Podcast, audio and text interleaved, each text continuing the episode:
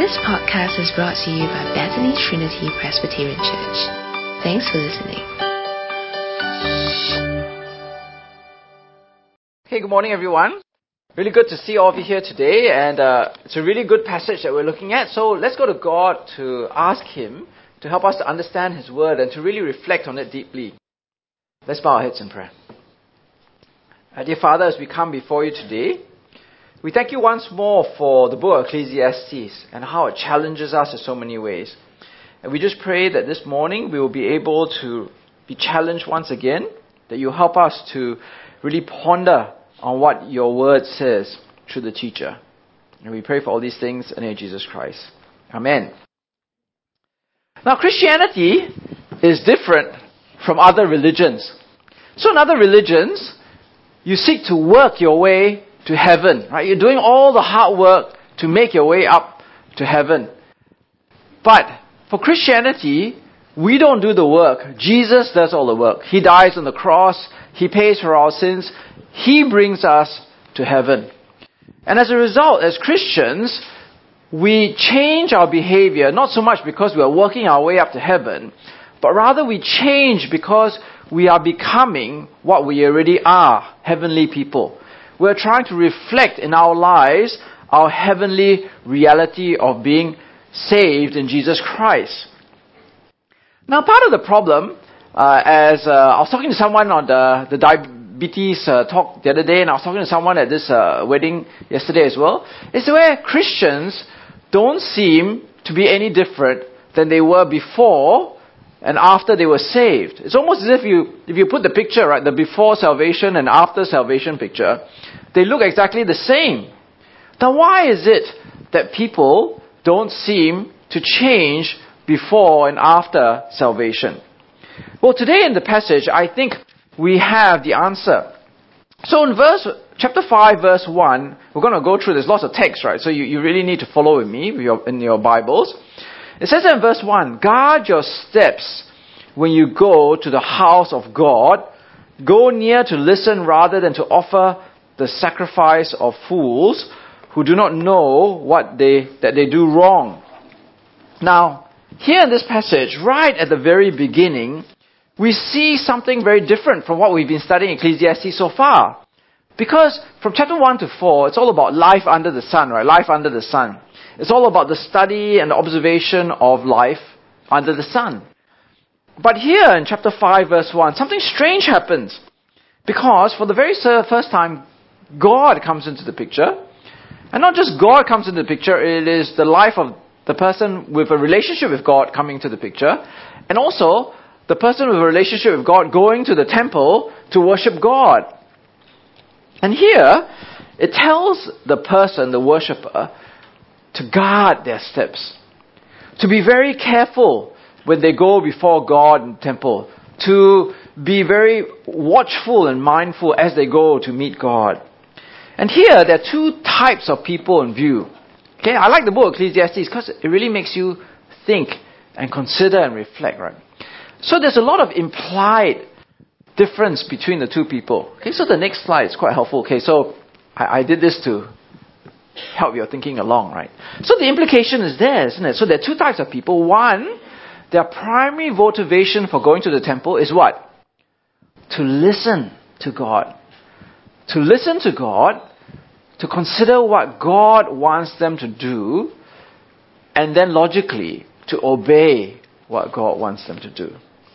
The second person, their primary motivation is to go to the temple to offer sacrifice. That is what they want to do. They don't want to tick the box. They want to say, okay, I've done my part, I've, I've offered the sacrifice, and then I can go home. God says that the person who goes to the temple just to offer the sacrifice is a fool. They're offering the sacrifice of fools because God is not happy with them because they do wrong. Because they go to the temple, they're not really listening to what God wants them to do. They think, okay, if I give, uh, if I do the work of giving the sacrifice, I've done what I need to do. I can go home happy. God is happy with me. But no, right? God actually wants you to go to the temple to listen and to obey.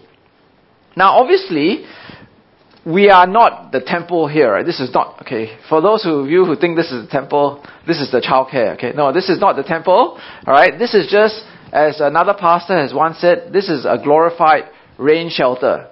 Right, we meet here so that you know we can have aircon and we can uh, sing songs, we can pray together, we can read the Bible, listen to the Bible, preach. But this is not the temple. Right? God is not here. I mean, in the sense, God is everywhere. God is within us through the Holy Spirit. But this is not a, a special holy place.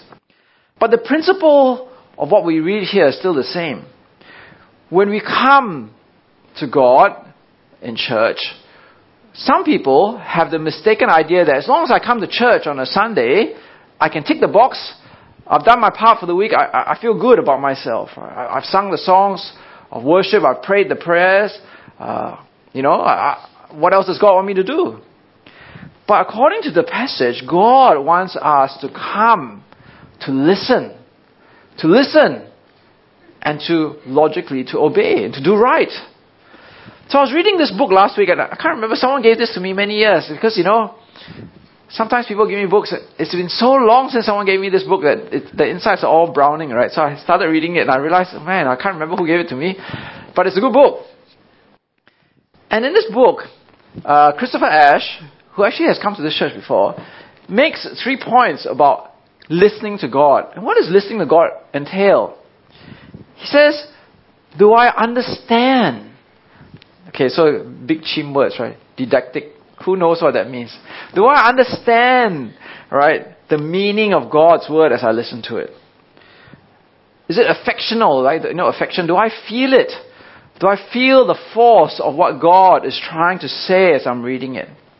And lastly, is it volitional? Am I willing to obey it? Is my will engaged with the text of what I listen to? And that's what I think God is saying here.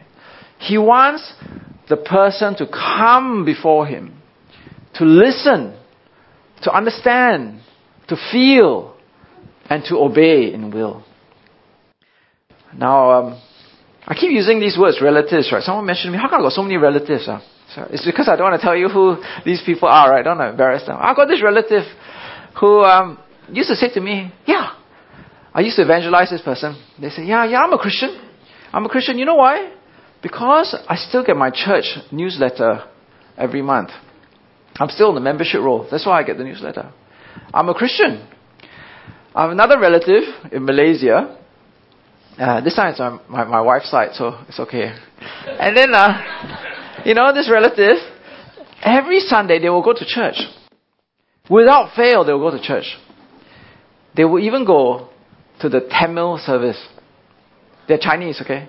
They will even go to the Tamil service because I have been to church. I can't understand whatever they're preaching. I can't understand whatever they're doing, but I have been to church. See, this is not Christianity, right? This is churchianity. I've been to church. I've done my part for the week. I put my money in the offering bag. Okay. But God says that is a sacrifice of fools. Right? That's foolish behavior because what God really wants is for you to come before Him and to listen and to do good and to obey. Now, here in verse 2 to 7, um, uh, the, the teacher then goes on to one aspect of listening and obeying and doing right. And in verse 2 to 7, it is about the doing of making vows. Okay, so let's read what it says. Verse 2 Do not be quick with your mouth, do not be hasty in your heart to utter anything before God. God is in heaven, and you are on earth. So let your words be few. A dream comes when there are many cares, and many words mark the speech of a fool. When you make a vow to God, do not delay in fulfilling it. He has no pleasure in fools. Fulfill your vow. It is better not to make a vow than to make one and not fulfill it. Do not let your mouth lead you into sin. Do not protest to the temple messenger, My vow was a mistake. Why should God be angry at what you say and destroy the work of your hands? Much dreaming and many words are meaningless. Therefore, fear God. So in verse 2 to 7, we see that there is a direct application of listening and obeying. And here he says it is within the context of making vows in the temple, right? Making oaths, making promises before God. And there are two specific uh, warnings which are given. One is, don't be quick with your mouth. Don't be hasty to utter anything before God, right? Don't, don't, don't make rash promises before God. But con- seriously consider your vows to make sure that you can keep your vow. And the second warning is if you make a vow, make sure you keep it. Right? Like someone said in my Bible study, say what you mean and mean what you say. Because God will come before you and will demand for you to fulfill your vow. So if you look here in verse 6, right, it says, Do not protest to the temple messenger, my vow was a mistake. Actually, in verse 6, um, the, the exact translation is, the messenger of God comes before you. So it could be an earthly messenger, which is the temple messenger, or an angelic messenger, you know, a heavenly messenger. God comes to you to say you promised something, but now is the time to fulfill it. But then if you do not fulfill it, then God says it is a foolish behavior, it is a mistake. Now, in verse 7, right, it is like the catch all statement. Right? The catch all statement is uh, actually, this is the older translation, but here it says, fear God. You must fear God. If you fear God, if you live in awe of God, then you will listen to God, and you will keep your vows, and your words will be few before God. Now, this makes sense, right? Because if you realize who you are before God, and that's what it says in verse 2, right? The next slide. If you recognize that God is in heaven and you are on earth, then you will be a lot more cautious with making promises before God. You'll be a lot more cautious with your words. Uh, it's like someone said in my Bible study as well. It's like, you know, imagine if you're before someone very powerful, like your boss, or the prime minister, or I don't know, somebody else. You'll be very careful in making promises, right? You'll be very careful with your words. You won't just rashly make uh, uh, uh, promises that you're unable to keep. In the same way, when we are before God, make sure that you do not speak rashly, but when you do make your promises, keep them. Now, as Christians, Jesus in the Sermon on the Mount actually expands and broadens and widens this whole principle of meaning what you say and saying what you mean. So, Matthew chapter 5, right, it says, Again, you have heard that it was said to the people long ago, Do not break your oath, but keep the oaths you have made to the Lord. But I tell you, do not swear at all either by heaven, for it is God's throne, or by the earth, for it is his footstool, or by Jerusalem, for it is the city of the great king. And do not swear by your head, for you cannot make even one hair white or black. But simply let your yes be yes, and your no be no, anything beyond this comes from the evil one. So here we have a very narrow application of the vow. But as Christians, God actually tells us through Jesus that we are to not make vows, but to, to speak the truth at all times. Now, this ties in very well with fearing God, living in awe of God, because if God is in heaven and we are here, God sees everything, right? when we make a promise, when we say something, we have to keep it. That is what God expects of us. That's what we are to be as heavenly people, as saved people. Now, I know for myself, one of the things I struggle with is I've made promises in the past which I've struggled to keep, and uh, especially to my wife. And I'm very thankful for a forgiving wife who forgives me and says, "Okay, I, I, I rescind your promise." right? But you know, it's like when you say to someone, I will pray for you. And you know, do you, do you say that to people? Yes, I'll pray for you. Nobody knows, right, whether you really prayed for that person or not. Only God knows whether you prayed for that person or not. But if you say it, then you must do it, right? You, you, you must mean it. That's what God is saying here. When you when you say something, mean it, do it. And I guess as a Christian, all the more, if our yes is our yes and our no is our no, then we would be very cautious in making promises that we cannot keep. You know, there are some people who, uh, uh, I have a relative of mine, right, who, you know, always makes all these promises. Yeah, yeah, yeah, you can come over, when you come over to our, come and stay with us, come and stay with me, or yeah, yeah, you know, do this. I'll take you around or something. But then you find they're not really sincere, right? There are lots of people who you meet in, in, the, in this, in this world, right? They'll say things like, yes, we'll catch up. But you know, actually in your mind, you know you'll never, they never want to catch up with you again, right? It, it, these are just the way people speak. But as Christians, we are not to speak like that. When we say something, we must mean what we say. We must be serious about fulfilling the things that we are saying. Now, in verse 8 to 9, um, the teacher moves on. It's almost as if from verse 1 to 7, God comes into the picture because the teacher is kind of like, he's got a bit fed up with life under the sun. But then in verse 8, he goes back to looking at life under the sun. So in verse 8, he picks on a very strange topic, right? If you see the poor oppressed in a district, and justice and rights denied, do not be surprised at such things.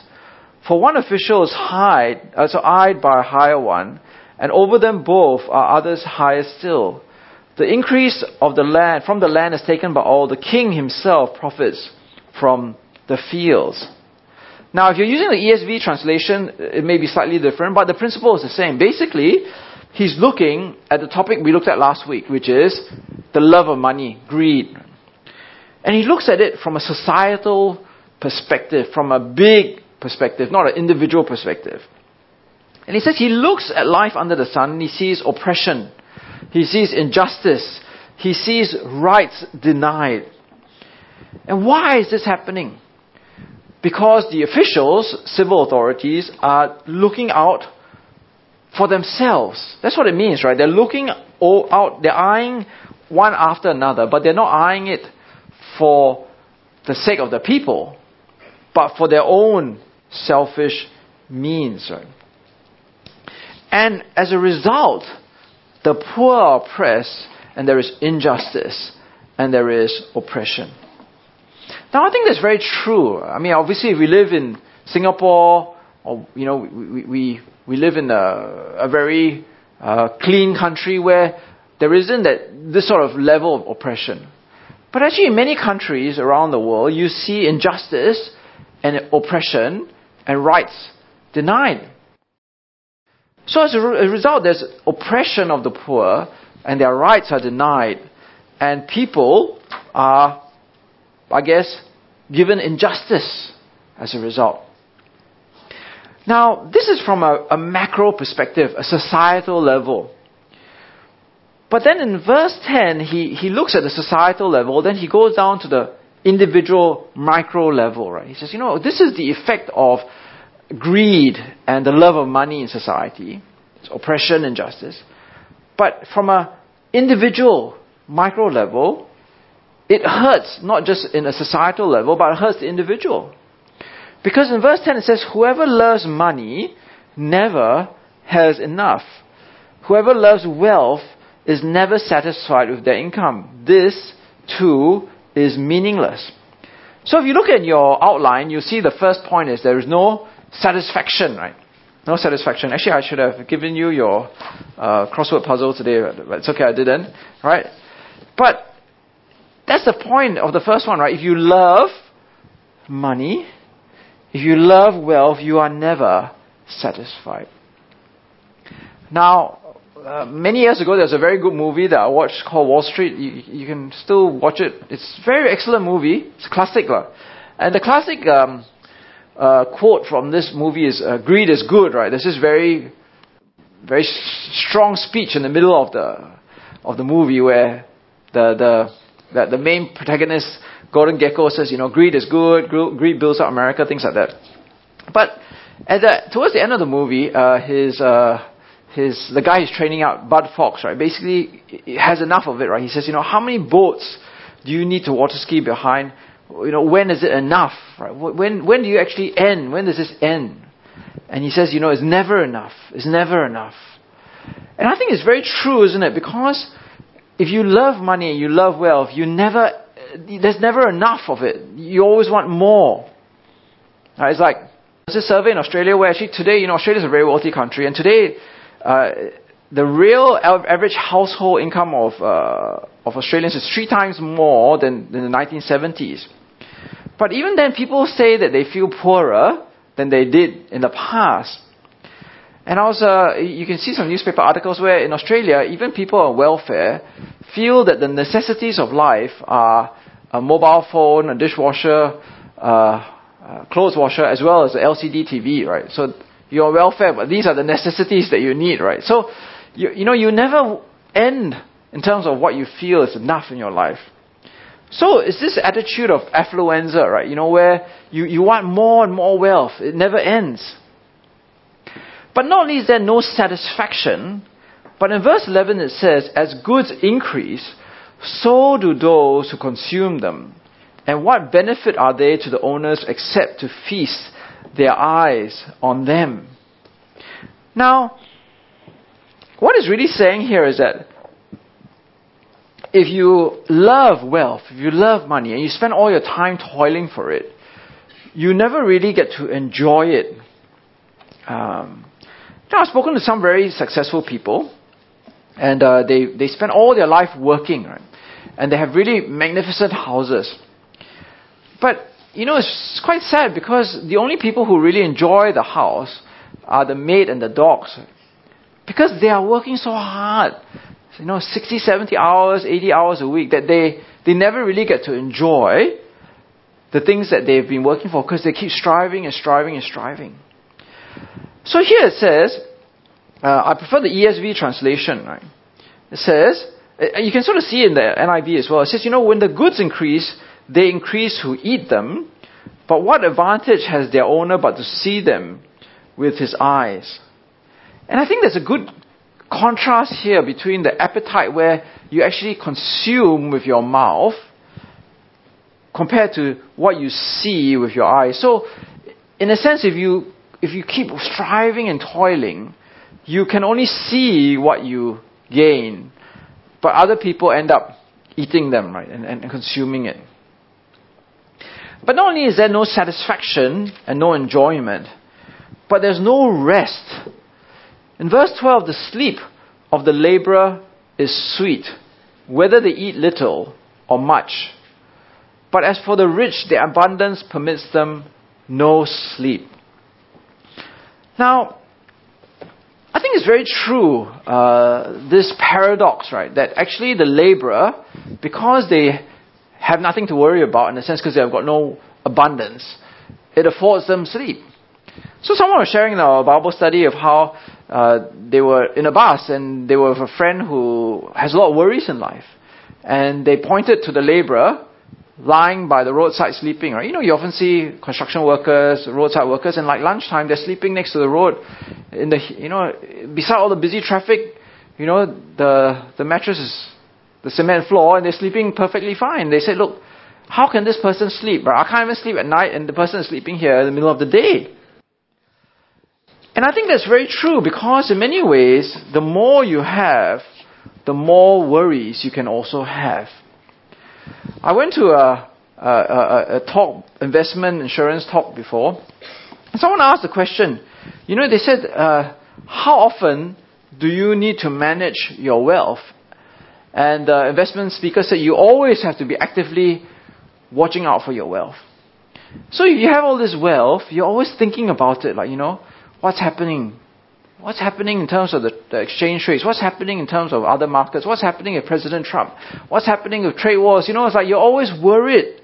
And you're sort of thinking about, uh, what's, you know, how much money did I lose last night? You know, what's hap- do I need to move my money here and there? So reflecting on this, I have a friend who is a lawyer, and uh, they said to me, they said, you know, uh, the best night's sleep I used to get was when I was in national service. Because in national service, all you do is you go out and then you do your stuff and you go to, at the, you know, you finish, you go to sleep, then the next morning you do it again. But now he's got so many worries, you know, he's got, he's thinking about his, all this stuff in his mind. He never gets to rest. And that's what this passage is saying, that with, with the abundance comes more worries, right? They can't sleep. But verse 13 to 14 uh, actually brings an even bleaker picture, right? Because I've seen a grievous evil, like it physically harms you under the sun. Wealth hoarded to the harm of its owners, or wealth lost through some misfortune, so that when they have children, there is nothing left for them to inherit. Now, the first instance here is where the wealth gets hoarded and you get more and more wealth. But again, this wealth actually harms its owner. So, I think my kids read this book uh, uh, many years ago. I found it in, in my kids' uh, you know reading thing, and it's by this guy called John Steinbeck. Right? It's called The Pearl. I don't know if any of you remember. Okay, some of you are nodding your heads. Okay, so at least I don't have to explain all over again. It's about this uh, story about this guy who finds a pearl the size of a seagull egg. And he thinks that this pearl is going to give him joy and wealth and, and, you know, great happiness. But the, the tale, oh, actually, you can click some more. Right? The tale actually leads to the conflict and the, the, the disintegration of the relationships that he has because of this great wealth. Right? And at the end of the day, he throws the pearl back into the sea because of the harm that it has caused to his family and the relationships in his wider extended family. Because you know when you come, it's like a lottery winner. You know you read about people who who earn win lotteries, right? They they they want to be anonymous. They don't want their neighbors to know because everybody wants money from them. And if you say no, they become unhappy with you. Or you, you know, it's like when you have all this money, now you've got all these worries. What do I do with it? Do I give more to one person, less to one person? You know, if you read the stories of some of the sports stars, right, it's like uh, they they fall out with their parents because their parents want them to buy houses or invest in schemes, but they don't want to. Then their parents get unhappy with them. Their siblings are also similarly unhappy with them. So in the same way, it says here this wealth is hoarded, but actually it doesn't bring joy and happiness. It actually physically harms its owners. But what is a grievous evil? This grievous evil, grievous is like hurtful, right? Really painful evil. Is that when wealth is lost through some misfortune. Now, it's such an irony because if it's developing this ongoing uh, logic, right, then you worry about your wealth, you hoard your wealth, you're not satisfied, you can't sleep. And then through it all, finally your worst nightmare comes true. You lose your fortune. Uh, one of the richest per- people I ever knew uh, was a, a friend of my father's, and he owned a shopping center. Not a small shop, right? The shopping center. Okay? And uh, he had a, a, beautiful house. A really, he had a tennis court. He had a swimming pool. He had an indoor garden. Okay, people have gardens outside the house. He had an indoor garden built inside the house. He invested in, in, in some business, even though he was well into his retirement age, and he lost all his money. His wife had to go back to work, and they had to live in a rented apartment. And he was a, a broken man. He was really a broken man. And I think it's worse, isn't it? If, if you were, if you didn't have all your life, then you kind of be happier. But if you had a lot and you lost it, then it would be a grievous hurt, right? Because you had so much and now you have nothing. Better that you didn't have to begin with.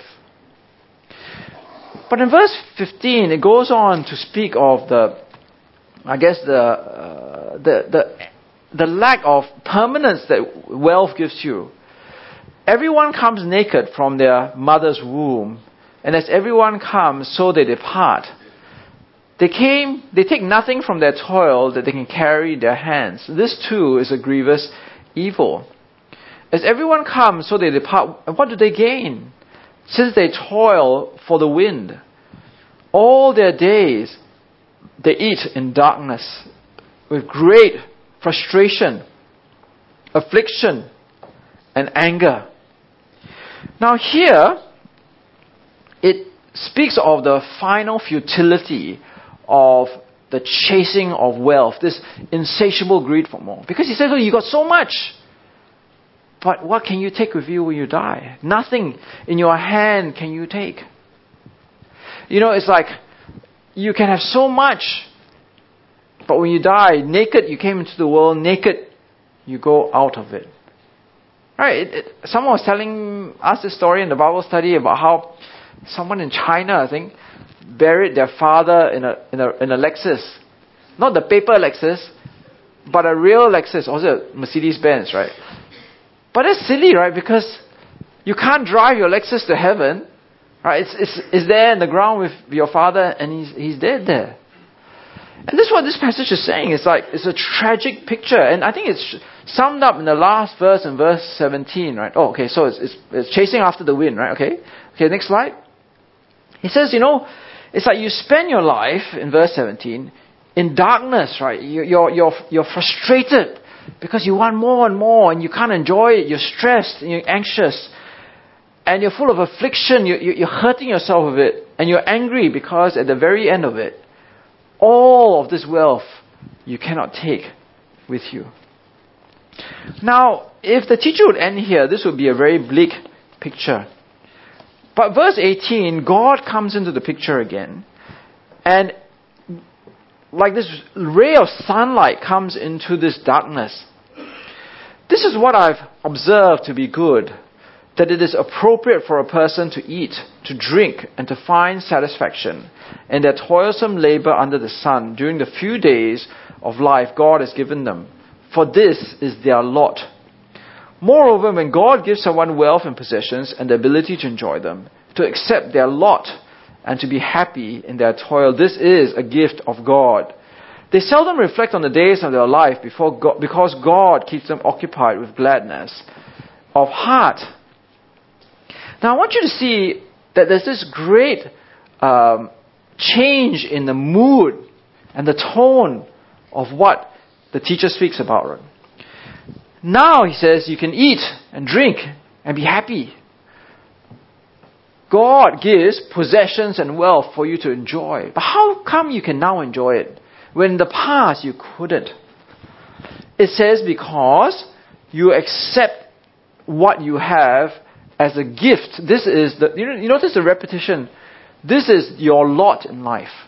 Right? God has given you X amount. Be happy with the X amount you have, right? Don't be insatiable in your greed and your striving for more and more because this is your lot. Enjoy your lot in life. God gives you, it is a gift of God that God has given you these possessions. Enjoy them. Find satisfaction in the work that God has given you. But don't make wealth and money your God, to be striving after, to be chasing after for ultimate security and enjoyment because it's never there. Because ultimately, like one pastor asked, right, you know, how many meals can you eat in a day? How many beds can you sleep in at night? How many rooms do you really need in your house?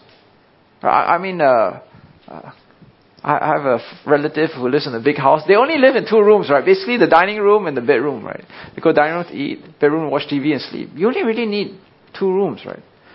I mean, even if you wear uh, Giordano, right?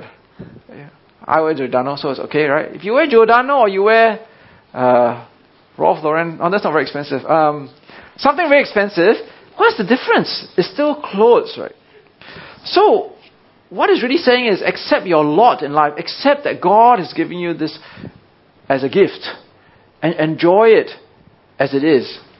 Without the dissatisfaction and the insatiable desire for more and more.